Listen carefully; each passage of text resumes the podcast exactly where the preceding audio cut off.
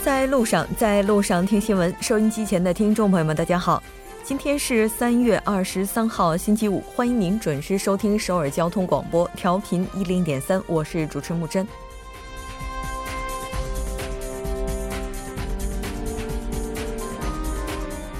现任五年后因涉嫌受贿、渎职、挪用公款、逃税等，前总统李明博成为韩国宪政史上第四位被拘捕的前总统。虽然李前总统拒绝出席二十二日就拘捕合法性进行审议的现场，但没有任何一个身份可以凌驾于法律之上。晚间逮捕令被签发。一百一十亿韩一百一十亿韩元的巨额贿赂，DAS 三百五十亿韩元的秘密基金等更多细节也即将浮出水面。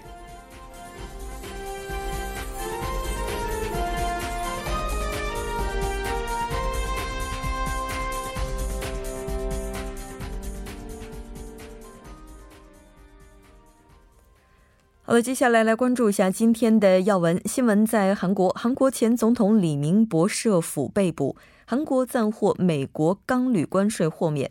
新闻在中国，习近平主席同喀麦隆总统那举行会谈，商务部新闻发言人就中方针对的美国进口钢铁以及铝产品二百三十二项措施的终止减让产品清单发表谈话。走进世界，触发全球贸易壁垒。美国推高关税，多国强烈反对。日本媒体表示，森友学员丑闻发酵，涉事者称篡改系本省指示。百味茶座依然邀请那专家学者，我们一起来聊世间百态，人间百味。今天我们请到的这位嘉宾呢，是一家公司的理事、制作人、中国顾问，他叫韩斌农。从每周一到周晚六点至八点，了解最新动态，锁定调频一零点三新闻在路上。稍后是广告时间，广告过后马上回来。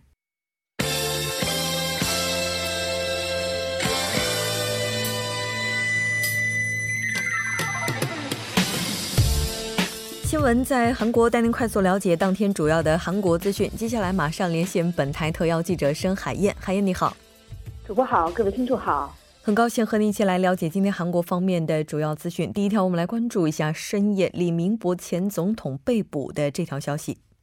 好的，那首尔中央地方法院昨天深夜呢批准逮捕了李明博，那韩国检方也前往李明博的私邸实施了逮捕。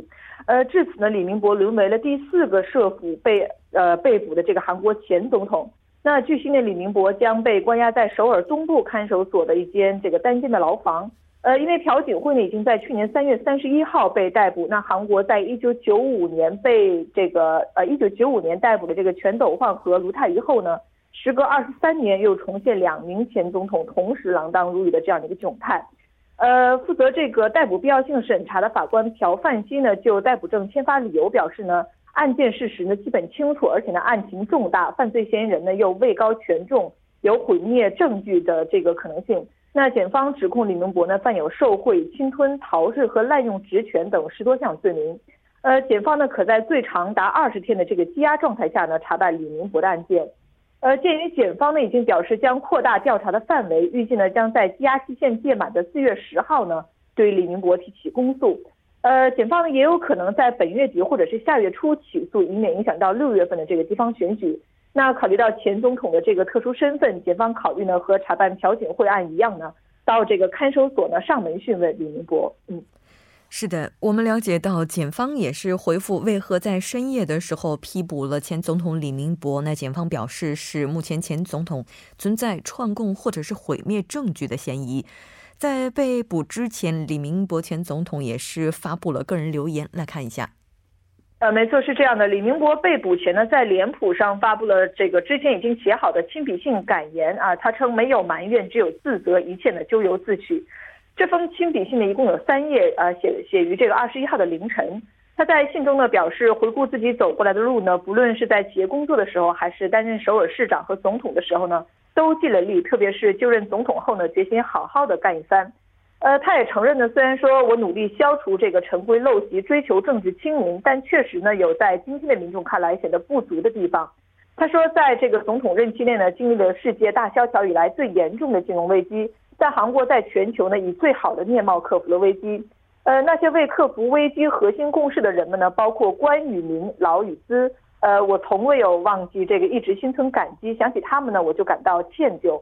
那李明博还在信中表示呢，过去十个月经历了难以忍受的痛苦。那想到有人有这个很多人放弃休假埋头工作，却呃却因为我而受苦，让我彻夜难眠。希望我被逮捕呢，能减轻与我共事的人和我的家人的痛苦。呃，我愿意相信日后会有一天能以真面目示人，说出想说的话。我仍会继续为大韩民国祈祷。直播，嗯，是的。那这条关注到这儿，我们再来看一下下一条消息。好的，下一条消息是有关韩国暂获美国钢铝关税豁免的相关消息。嗯，是的。那之前我们也提到了，在韩国外长访美期间，也是希望能够获得这次钢铝关税的豁免。那我们来看一下这个暂时的豁免，它会截止到什么时候？呃，韩国产业部通商交涉本部长金炫宗呢，二十二号在美国华盛顿表示呢，截至四月底，美国将暂时豁免对韩国产钢铁征收关税。呃，美国呃当天上午表示呢，决定停止对韩国、欧盟、加拿大、墨西哥、阿根廷、澳大利亚和巴西呢征收钢铁关税。但是美方呢没有提及这个豁免期限是暂时的还是永久的。那金炫宗对此解释说呢，上述国家成为截至四月底钢铁关税获得豁免的对象。那由此呢，韩国在这个美国对进口钢铝征收关税呃的这个命令生效的前一天呢，避开了这个最呃糟糕的这样的一个情况，为永久豁免谈判呢赢得了时间。呃，金炫宗表示呢，获得暂时豁免待遇的国家呢，仍然需要进行条件谈判。那韩美呢，也正就此进行协商，具体的这个内容呢和这个条件呢，他表示目前还不便透露。嗯，也就是说，目前双方还没有达成最终的协议。那刚才提到的这个豁免，它有所谓的条件，这个主要指的是什么呢？呃，分析认为呢，所谓的这个条件谈判呢，是指将韩美 FTA 与豁免这个钢铁关税挂钩进行的这个谈判。那金宪宗率领的韩国谈判团呢，一直也就此与美方开展着协商。呃，此前呢，美国以这个呃成功完成北美 FTA 谈判为条件呢，将加拿大和墨西哥两国呢列为了暂时豁免的对象。那分析认为呢，韩国的情况和这个是差不多的。另外呢，也有分析认为，美国可能考虑到韩美长期保持着非常良好的这个同盟关系，以及南北韩和南北韩和这个美朝首脑会谈即将举行等这些因素，因此呢，做出了这个暂缓征税的这样的一个决定。嗯嗯，是的，美国的这一举措也是引起了很多和美国有着贸易往来国家的强烈反对。稍后国际资讯方面，我们也会继续为大家介绍。再来看一下今天的下一条消息。好的，下一条消息是有关韩中日自贸区第十三轮谈判在首尔举行的相关消息。是的，启动于二零一二年十一月份的韩中日自贸区谈判呢，在首尔举行了第十三轮谈判。我们来关注一下具体的情况。好的，那韩中日自贸区第十三轮谈判呢，二十二号起在首尔举行两天，三方重申呢达成了自由化程度比这个区域全面经济伙伴关系协定更高的这样的一个自贸协定。呃，韩方的首席谈判代表，也就是产业部贸易投资市长金荣三呢，在这个开场白中说，近来这个贸易保护主义抬头，呃，贸易摩擦加剧，韩中日三国呢应该展现出捍卫自由贸易秩序的这样的坚定的决心，呃，加速呢推进全面高水平的市场开放和东北亚经济一体化。嗯嗯，那这轮谈判主要涉及的内容包括什么呢？呃，这轮谈判呢，回顾了这个货物贸易模式和服贸的这个自由化，以及投资负面清单等关键领域的进展。那中日两国的首席代表呢，分别是商务部的这个副部长王受文和外务省外务审议官山崎和之。呃，韩中日自贸区首轮谈判呢，于二零一三年三月份举行。呃，因为之前这个三方在关键领域呢，仍然存在着一些分歧，那谈判的进展呢，也比较缓慢。呃，上一轮的这个谈判呢，是在近一年前的去年四月份举行的。嗯嗯，是的，目前三方也是高度重视，致力于早日达成一份全面、高水平、互惠、具有独特价值的自贸协定。我们再来看一下下一条消息。好的，下一条消息是有关二零一六年韩国人平均休假五点九天，每月工作一百八十二小时的相关消息。嗯，是的，那这个数据到底是高还是低呢？我们来看一下具体的情况。呃，韩国统计厅二十二号发布的这个二零一七韩国社会指标报告显示呢，以这个二零一六年为准呢，韩国人过去一年间的这个平均休假呢为五点九天，每月的工作时间呢为一百八十二小时。呃，统计显统计显示呢，韩国工薪族呢过去一年间平均休假五点九天，和二零一四年比呢减少了零点一天。那由于调查是针对这个使用休假的对象进行的，因此呢，如果说加上没有这个休假的人，那休假的天数呢将更加短。呃，以二零一六年为准的使用休假的人数呢，占比达百分之六十四，呃六十四点二。那和二零一四年相比呢，上升了一点九个百分点。呃，按照年龄段来看呢，十五到十九岁的人群呢，休假的天数是最长的，为七点零天。那七十岁以上的人群呢，休假天数是最短的，仅为四点九天。嗯嗯，是的。我们看到另外一组数据，在一六年的时候，工作时间同比是减少了两小时十二分钟，但是月收入增加了八万韩元。应该说这个数字还是比较鼓舞人心的。非常感谢今天您为大家带来的这期连线，我们下周再见。再见。稍后为您带来我们今天的听首尔。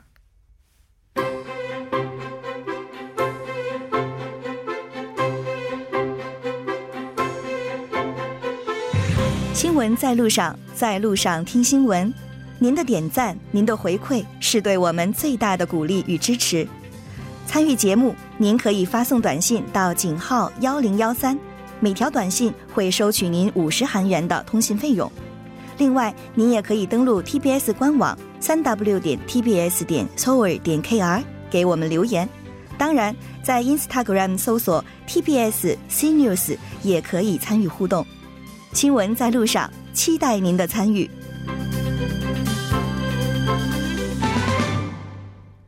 好的，欢迎回来。现在时刻是六点十三分，这里是正在为您直播的 TBS EFM 调频一零一点三。那马上为您带来听首尔。首先有请栏目嘉宾金勇，金勇你好。好，大家好，主持人好，很高兴和您一起来了解今天首尔市的一些消息。嗯，我记得之前咱们在节目当中也提到过，说今年韩国公务员的招聘规模有可能是史上之最的。嗯，对，我们都知道，就是文在寅政府在推动这个就业率的时候呢，同时也加大了这个公务员招聘数量的一个人数哈。对，呃，据了解呢，今天也是公布了二零一八年度的这个七级和九级公务员的申请人数以及它的比例。嗯，是的，我记得之前在这个最新趋势当中就提到了，说在陆良金地区啊，现在包括餐厅老板都已经不再播综艺节目，而是要播这些模拟题 呀，对，没错，是也能够看得出来，现在申请的人数是越来越多了。嗯，那这个比例大概达到多少呢？呃，先说先说一下这个比例哈，呃，今年的这个二零一八年，从目前的来说哈，报名人数呢是十二万四千二百五十九人申请，然后呢，今今年的这次呢，招聘的岗位的数量呢是一千九百七十一个哈，嗯，这样的话平均算起来呢，竞争呢六竞竞争率是六十三比一的一个竞争比例哈，呃，有可能觉得会很多哈，但是呢，要比去年竞争率是十。啊，八十六点二比一来说，已经降低了很多哈。就是说，可能呃，应聘这个人数呢，没有去年多。按比例来说的话啊，呃，而且呢，这个是针对这个呃七级和九级公务员。刚才说了哈，呃，我们都知道。从这个主要招聘的部门来看，哈，一般农业九级的那个竞争率是最大的，呃呃，一共是招聘是三个人，然后呢，一共有九百九十六人申请，哇，这个比例的话就是三百三十二个人在争一个岗位，嗯，啊，这样的比例非常大哈。然后呢，再看一下就是招聘人数最多的一个岗位是呃一般行政岗，一共呃九级的哈，呃，一共是六万八千六百七十三人申请，然然后它的这个竞争率呢，竞争率的话呢是七十七比一的这样的一个现象。嗯嗯，我记得印象当中有一位考公务员的朋友就说过，如果大家不把目光都放在首尔或者是首都圈地区的话，在地方这个竞争率会更低一些。对，嗯，所以。嗯，咱们还是看一下首尔市这个笔试的时间哈。嗯，在首尔市的笔试的时间呢是六月二十三号哈，然后呢，笔试的地点呢是在首尔市内的各个这个初中和高中进行。然后呢，具体的每一个人将要在哪里进行笔试的话呢，这个地点呢还没有公布哈。嗯，它是在六月八号的时候通过网站它会公布啊，所以六月八号的时候一定要通过这个网站进行提前确认哈，是 http: 冒号双斜杠。G o s i 点 s o 点 g o 点 k r 确定自己的考试地点就可以了。是的，没错。如果您要是希望参加这轮公务员招聘的话，应该要及时的关注网站上更新的一些消息，不要在这么高竞争率的情况之下错失机会，是吧？那这条我们关注到这儿，再来看一下下一条消息。好，第二条消息呢，是我们都知道现在这个社会呢步入老龄化社会哈，但是同时呢，也是一个百岁时代的一个到来，所以呢，很多的这个中老年人呢，打算开始自己的第二人生啊，啊，就是可能会想找一个一些第二次工作的一个机会哈，所以呢，摄影师呢也发现这样的一个现象和一个规律趋势之后呢，呃，出台了一些相关的政策，去帮助这些人实现他们的人生目标。嗯，我昨天。在回家的路上，就听到有一条消息，就说现在首尔市的这个。经济人口就是所谓的从大概是十六到六十四岁吧，这个阶段的人口，从今年开始，可能它要慢慢的要低于这个非生产人口了。所以在这个情况之下的话，对于老年朋友寻找自己的第二职业也是非常不错的一个选择。我们来看一下它主要是什么内容。嗯，是这样的啊，首尔市呢为了帮助这些中老年人们在社会经济领域啊，注意注意是社会经济领域，然后开展自己的第二职业哈。然后呢，和五十家财团合作，开展了一个项目，叫做五十家 Fellowship 的一个项目哈。然后呢，该项目的主要的目的就是起到一个衔接的作用。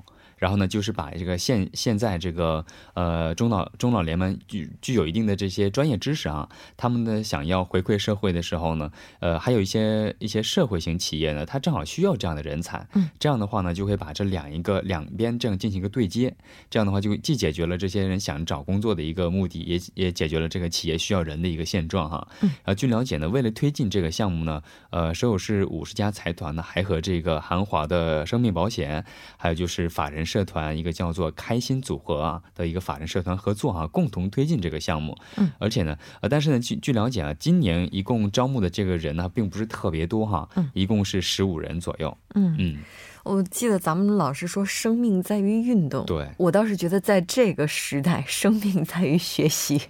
对，活到老学到老。对，没错。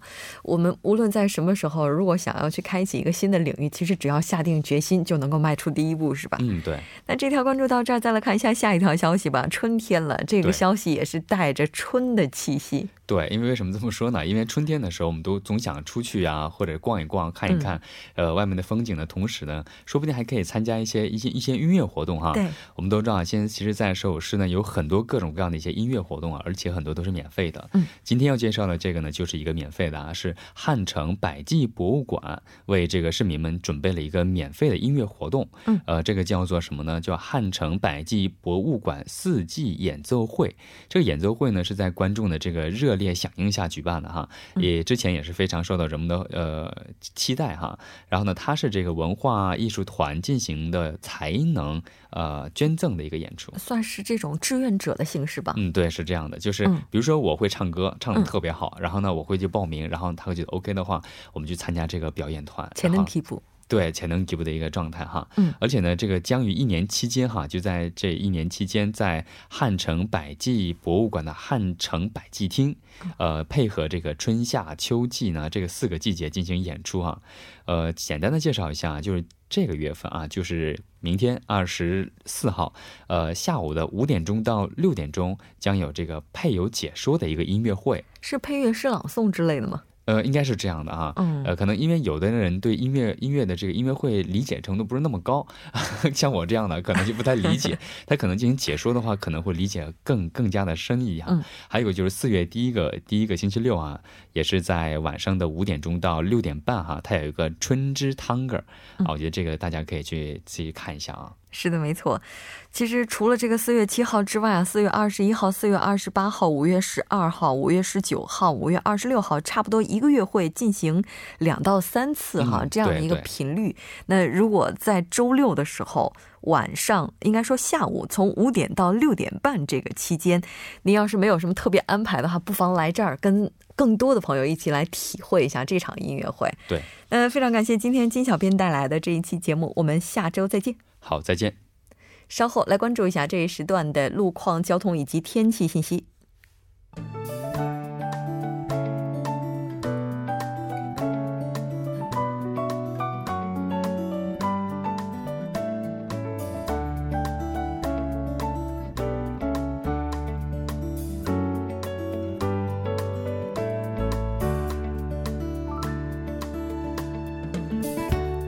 大家晚上好，今天是星期五，这里是由程琛为大家带来这一时段的路况及天气信息。现在是晚间六点二十一分，首先我们来关注一下高速的路况。在首尔外环高速公路日山至板桥方向，日山交叉口至自由路分岔口、金浦收费站至老吴地分岔口，以及贵阳交叉口至松内交叉口，以上路段呢，目前由于晚高峰行驶车辆的增多而交通停滞。在相同方向，平村交叉口呢，目前进出车辆是比较繁多，路况复杂，还望途经的车主们注意安全，减速慢行。相反方向，在长水出入口的应急车道上发生了追尾事故，目前相关人员正在积极处理事故当中，还望后续车辆参考相应路段，保持安全车距，小心驾驶。好的，我们来关注天气。今天开始呢，大规模的回暖席卷了全国多数地区，从首尔、京畿道、江原岭西，一直到中青全罗等大部分地区呢，气温普遍较前一天升温二到四度，全国大部一致向暖的节奏将一直持续到下。周，并且本周末除江原岭东和西海岸的局部地区以外，其他地区都将度过一个气温高达十五度上下的温暖周末。那么，首尔市未来二十四小时的天气预报是这样的：今天夜间至明天凌晨多云转晴，最低气温四度；明天白天晴转多云，最高气温十三度。好的，以上就是这一时段的天气与路况信息，我们稍后再见。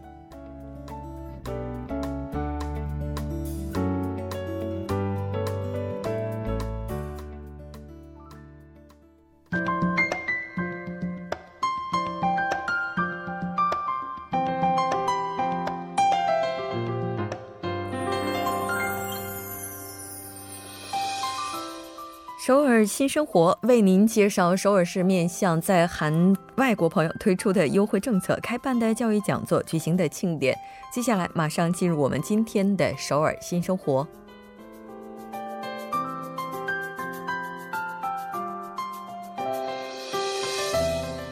来看一下今天的第一条消息。那第一条消息是东大门区健康家庭多文化支援中心组织的名为 “Welcome to 东大门名胜探访”的活动。那这次活动的时间是在四月十二号星期四，从下午一点钟开始进行到五点钟。地点是在东大门区的仙农坛以及中浪川。活动主要募集的对象是结婚移民者以及外国朋友，一共会招募三十人。那我们来看一下活动的行程。首先会在多文化中心集合吃午饭，然后前往仙农坛历史文化馆。接下来的行程是世宗大王纪念馆，呃，然后就进行到了中浪川的樱花路。在整个的行程当中，您可以停留拍照。在十一月份的时候会举行照片展，通过市民投票评分，那来评出一等奖、二等奖以及三等奖。如果您获奖的话，也能够拿到奖品。奖品一等奖是五万韩元的商品券，二等奖是那三万韩元的商品券，三等奖是两万韩元。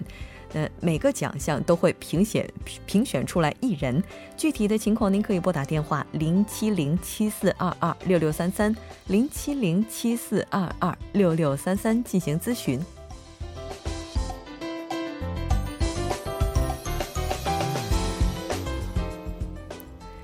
好的，再来看一下今天的第二条消息，这条消息是中路区健康家庭多文化支援中心提供的。就业支援项目之实战韩国语，时间是从三月四号进行到五月十三号。那具体是在每周日从下午一点进行到四点半，地点呢是在成都图书馆二栋一楼未来森林，也就是 Mide Su。这次活动主要会招募的对象是结婚移民者，一共会招募十人，内容包括。高级韩国语水平的相关教育教材需要提前购买，为三万韩元。详细的信息您可以拨打电话零二七六四三五二二零二七六四三五二二进行咨询。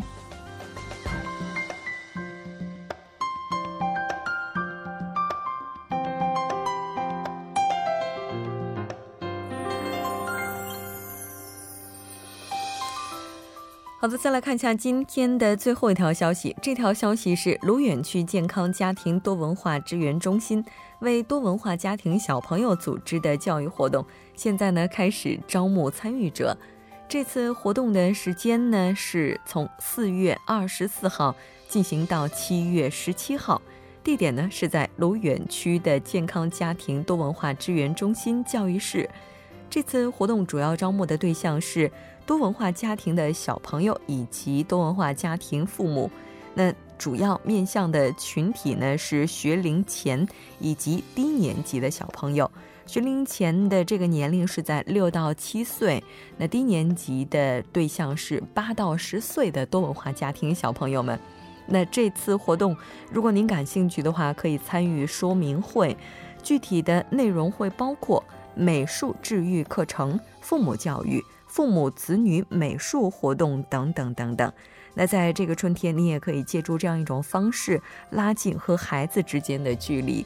更加详细的情况，您可以拨打电话零七零六四幺三零六二二零七零四六幺三零六二二进行更加详细的咨询。好的，以上就是我们今天首尔新生活的全部内容。当然，也希望这些信息能够带给大家的首尔生活更多帮助。到这里，我们今天的第一部节目就是这些了。稍后第二部节目当中再见。